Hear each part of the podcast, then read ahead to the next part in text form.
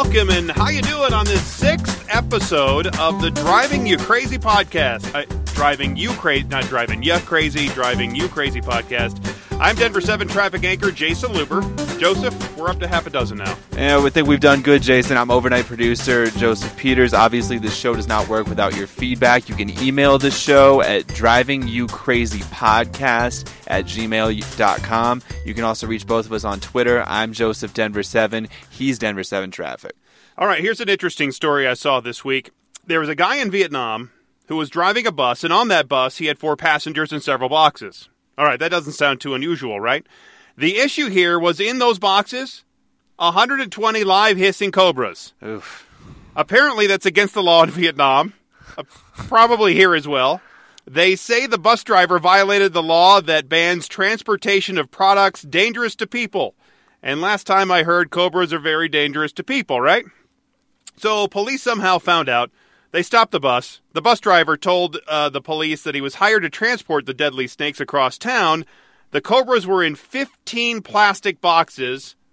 So I don't know how many were in each box, but 15 boxes full of cobras. And they say it weighed a total of 500 pounds.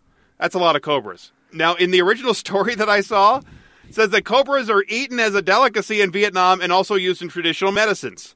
I didn't know that. I did know that in other parts of the world, cobras are made to dance out of baskets and are kept as pets, but I also didn't know they were a delicacy. I mean, you must be pretty desperate for money if you sign up to be a snake smuggler, right? I suppose so. That's- I guess he is a snake smuggler. Not a not a job I would sign up for. Is that Uber Snake? Is that is that a different kind of Uber? Can you call and have the snake delivered to your door? I still would not participate in that. I'm all set. Well, on a whole different subject, you know it can be difficult to convince most older people that they shouldn't drive anymore, right? It, it's true. I have a lot of thoughts on older drivers, but we'll get to those in a second. You know, one place in Japan, they think they found the answer to this problem. Noodles. Yep, noodles. Okay. Follow along with me on this one, Joseph. The offer comes down to a simple trade. Give back your driver's license in exchange for a senior citizen's discount of only 10% at a ramen noodle chain restaurant. Are you in?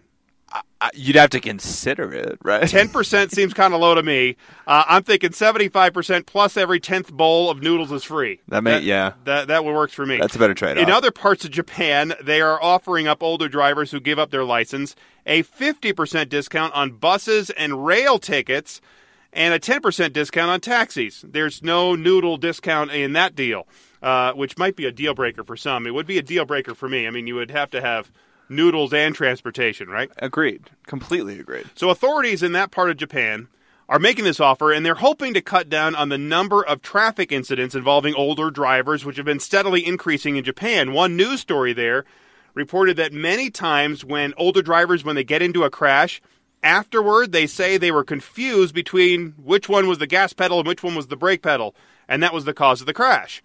Even more scary is that some of the older drivers they told police that they didn't even remember getting in a crash in the first place or even driving, and that indicates that dementia or even Alzheimer's, whether it's early onset Alzheimer's or full on Alzheimer's, could be the problem there.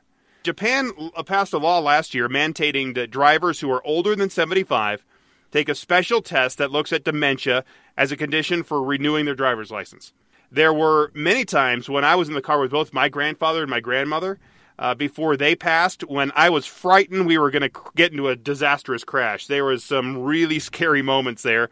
Eventually, my grandfather uh, was not allowed to drive because of dementia when he got to a certain point, and my grandmother was just too frail to keep driving her little Ford Escort around town when she was driving. It, she loved that little Ford Escort when she reached about 80 or so. My grandfather is still kicking and still driving his truck around the state of Tennessee. He turns 90 this year.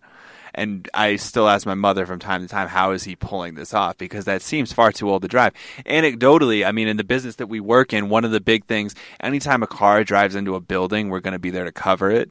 And I would say eight to nine out of ten times, the person who drove the car into the building was an elderly driver, exactly as you said. Forgot which one was the gas pedal and which one was the brake and hit the wrong pedal. And obviously, as you age, your reaction time gets slower. Your decision making is slower, and you're driving a vehicle at a pretty good rate of speed. Even if you're going 35, 40 miles an hour on some of the side roads, mm-hmm. you're still traveling a pretty good distance.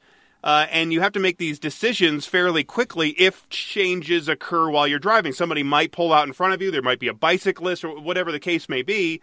And, y- and if you don't have that quick reaction time, then then bad things could happen. Well, and the memory loss is a really scary thing too. It was something that I wouldn't have even put in context of drivers, but you just think of how many pe- how many older people wander outside of the home and go missing and just forget where they were or forget what city they're living in right now. It's really scary stuff. There are some specific requirements for elderly drivers in Colorado. Drivers over 60, they have to renew their license every five years rather than every 10 years.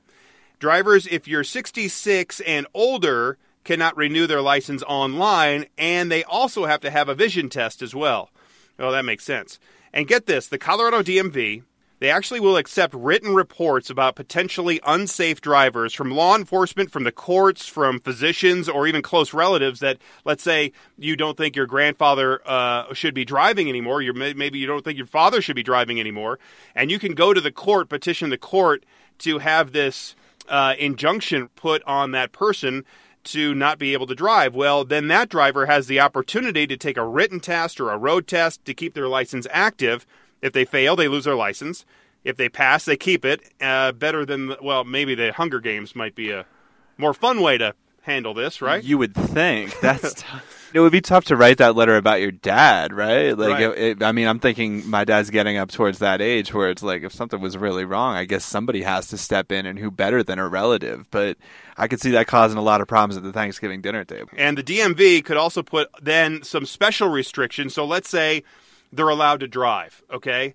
But you might have some then restrictions placed on your license, like uh, so there are some people like if you like you Joseph wear glasses, and I'm sure on your license it would say that you need the vision correction at all times, right? Right. So they include no freeway driving, that's a possibility, or having some special side mirrors or extra mirrors attached to the car. Uh, maybe no nighttime driving or having some specific time of day restrictions. For example, you wouldn't be allowed to drive during rush hour on the freeways, uh, and so that might make it a little bit better. So that that elderly driver who could maybe manage at nine or ten o'clock in the morning to get over to the drugstore, go to the grocery store, and then back home if it's not too far, they could still manage to do that. But I think, uh, as with anything else, you're not going to. That driver is not going to find themselves in the back of a cruiser or even pulled over unless they cause an accident to begin with. Correct? I mean, Right, that, that right, no right, rush hour driving restriction isn't going to come into play unless the elderly driver gets caught driving during rush hour because of a crash or something like that. Uh, long story short, I, I mean, the problem is going to be the elderly people who don't accept that they have limitations. Well, it's the same point. thing as if I, let's say, I had my license revoked. Well, uh, the same thing. I could go driving. Anybody can go driving without the driver's license. It's only a problem if you get caught. The number of people who drive after their licenses are suspended is staggering. And, and a lot of them get away with it for an extended period of time. And the excuse is always the same. Well, I need the car to get to work. I need the car to get from point A to point B. That's the point of having the license taken away is that you have to find other ways to get from point A to point B. And it's usually because of a DUI or other serious offenses. My uh, a relative of mine, I won't name her here, but uh, she uh, She when- knows who she knew- is. yeah, she knows who she is, and she, when she was first driving, got a bunch of tickets, like big time fines and big points on her license. Within a very short, like within six months, she racked up the 12 points. I think it's 12 points to uh, get your license suspended. Okay. And so she was not supposed to drive at all. Now, of course, she did, but still, it, it's it, it could be that situation too. Well, and in a big state like Colorado, and especially in a metro area like Denver's, you're more likely to get away with it. Where I come from, my small little town of 2,000 people, they knew every single person who had their license suspended. You know what I mean? So it was a different story to have to deal with it there. I think here, I, a lot of people, these elderly driver laws are, are more like suggestions. They're really difficult to enforce on a uniform basis. Yeah, we're not in Mayberry anymore here, No, Joseph. no, sir. Uh, you know, some states do have stricter laws regarding elderly drivers, and others are more lenient depending on where you are in the country. So AAA actually has some resources, as well as each state's DMV that I was checking uh, online. So you could check with them for your specific area if you're listening to this podcast in different parts of the country. Well, then obviously check with AAA has a good uh, resource, but also your state's DMV will give you the other uh, information of the laws that are in your neck of the woods, as Al Roker would say. Right? yeah, Am I allowed to say that because we're an ABC station? You, we're gonna have to cut that. Okay.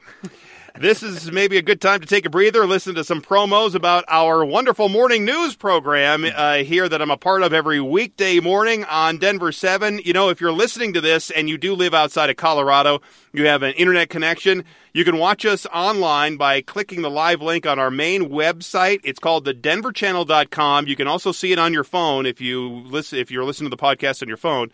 Uh, I think it's really a great show, so you should give us a try. Even if you're living out of state, just give us a try. Take a look. It's it's actually quite entertaining. Uh, coming up, we will answer the question: Why aren't there any crossing guard arms in downtown Denver where the light rail crosses the streets? That was an interesting question, and it came with some interesting comments to our Facebook page. That and more as the Driving You Crazy podcast continues.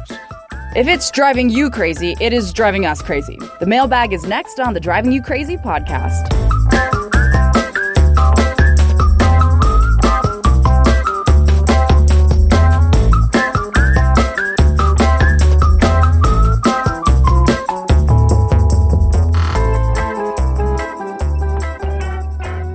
Why should you watch Denver 7? Simple. Best team in town. Jason Luber knows traffic better than anyone.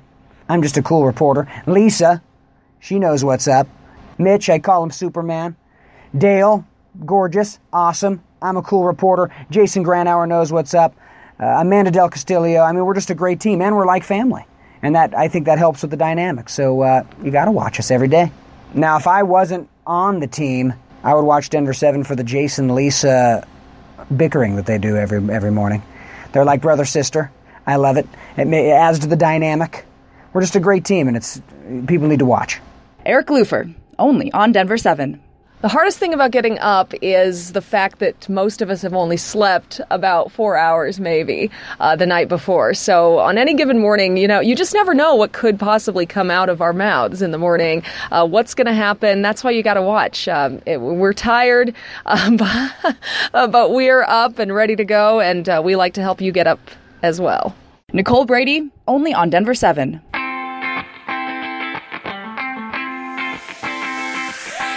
I'm Jason Gruenauer, and you're listening to the Driving You Crazy podcast with Jason Luber.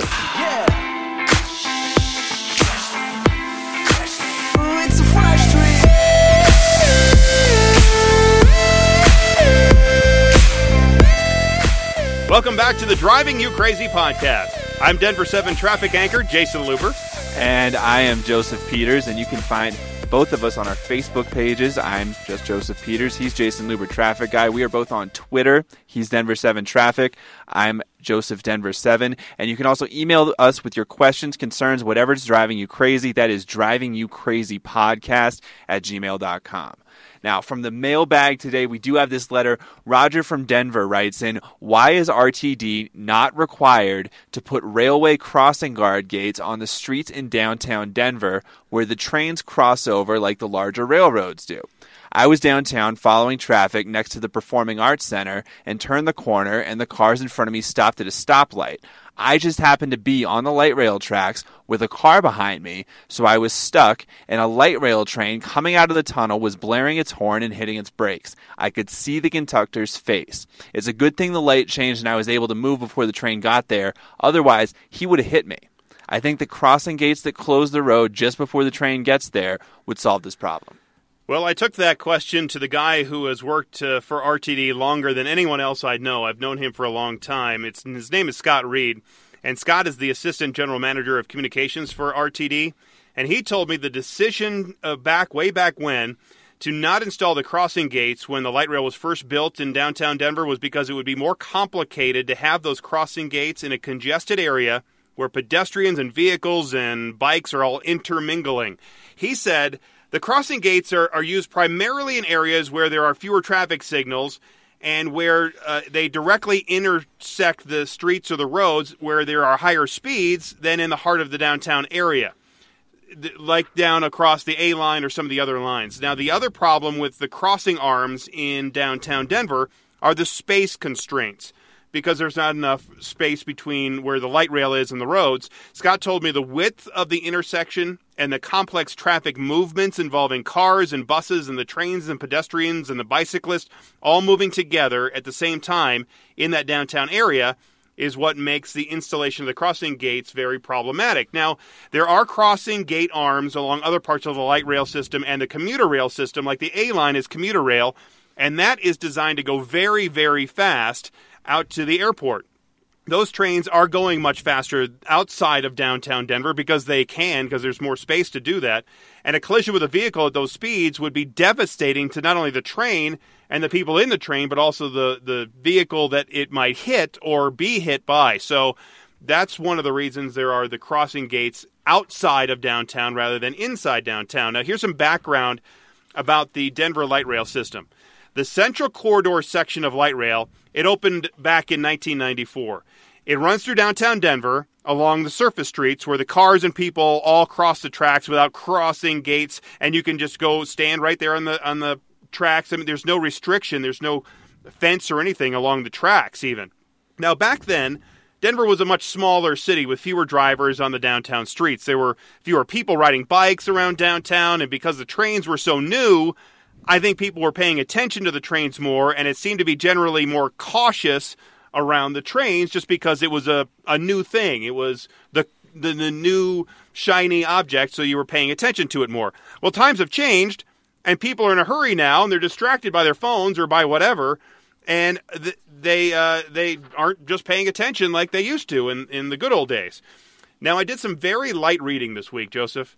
I went through all the monthly accident report summaries that are prepared by the Colorado Public Utilities Commission using data provided by RTD from January 2014 through September of 2016. That's the recent one you can go through.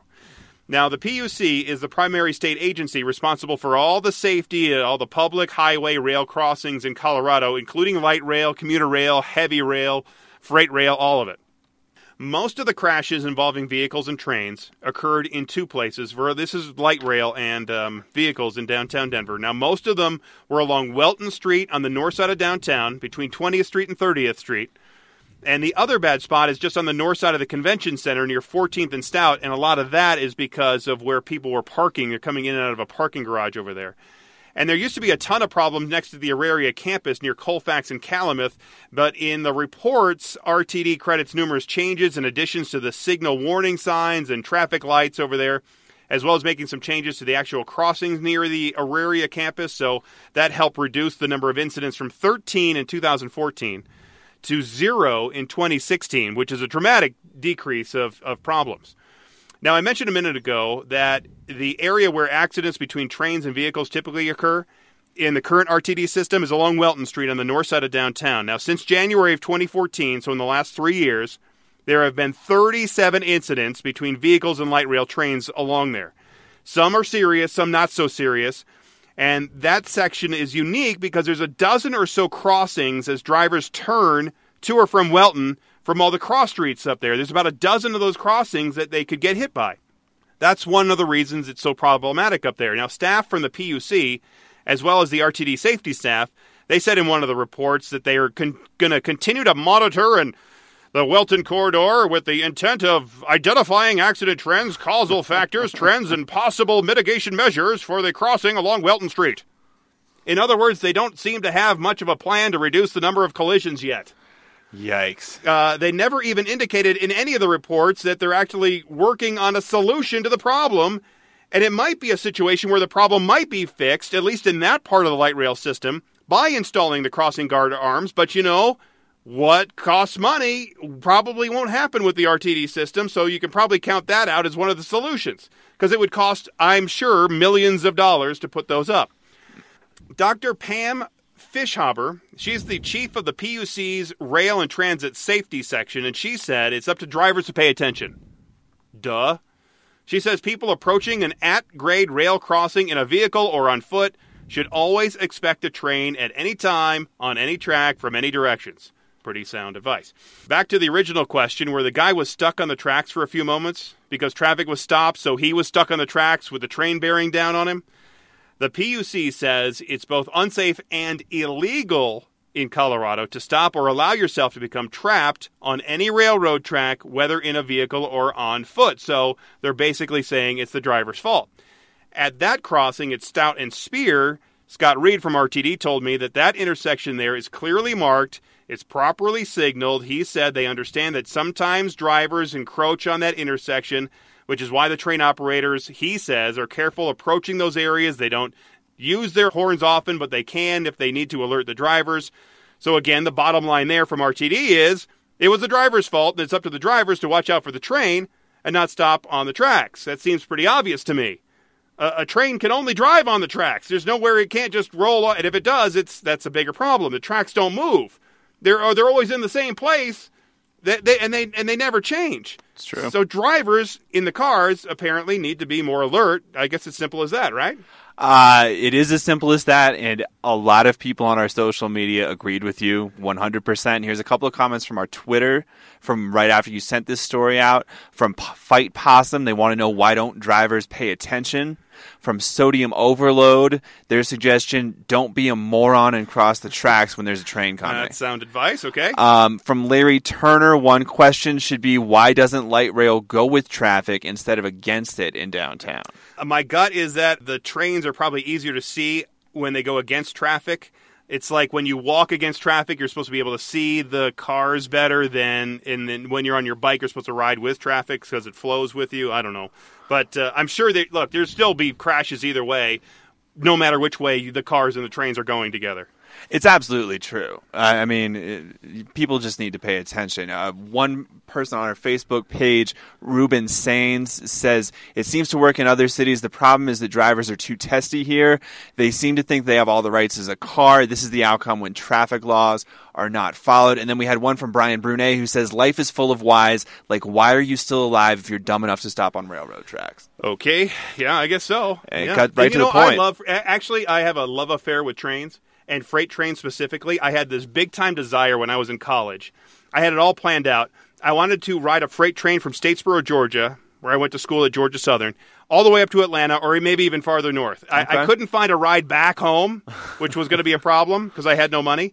Uh, but and I could really never get the courage to, to to do it to jump on the. I had read a lot about it. I actually bought this railroad map. It had uh, Okay. because this was before the internet, right? So this is a map of all the railroad tracks throughout the country, and I had that ready to go, so I would know where I, where I could go. It, it was probably the safer move, right, not to do it. I I mean, no, no, you you made the right decision. I still think it would have been a gas. I, I've seen videos, uh, recent videos on from uh, YouTube, people on YouTube who do this, and they go and they jump the trains, and then they're going, and it's just unbelievable video. It's really cool. It's just the rush of jumping the train itself. Yeah, right? that's right. worth it all by itself. But and there's some risky maneuvers. I've seen these people do some risky maneuvers. I, you know, I wish I had an alternate me that could go do these things. And then there would be the regular me that would do, uh, so I could have a, a parallel universes, if you will. It's- it is clear what I will be doing this weekend. You're gonna be, you're gonna go jump some trains, I'll aren't be you? the one jumping the train. All right, perfect. Well, thanks again for listening to this uh, sixth episode of the Driving You Crazy podcast. We appreciate all the support and all the downloads. Appreciate that very much.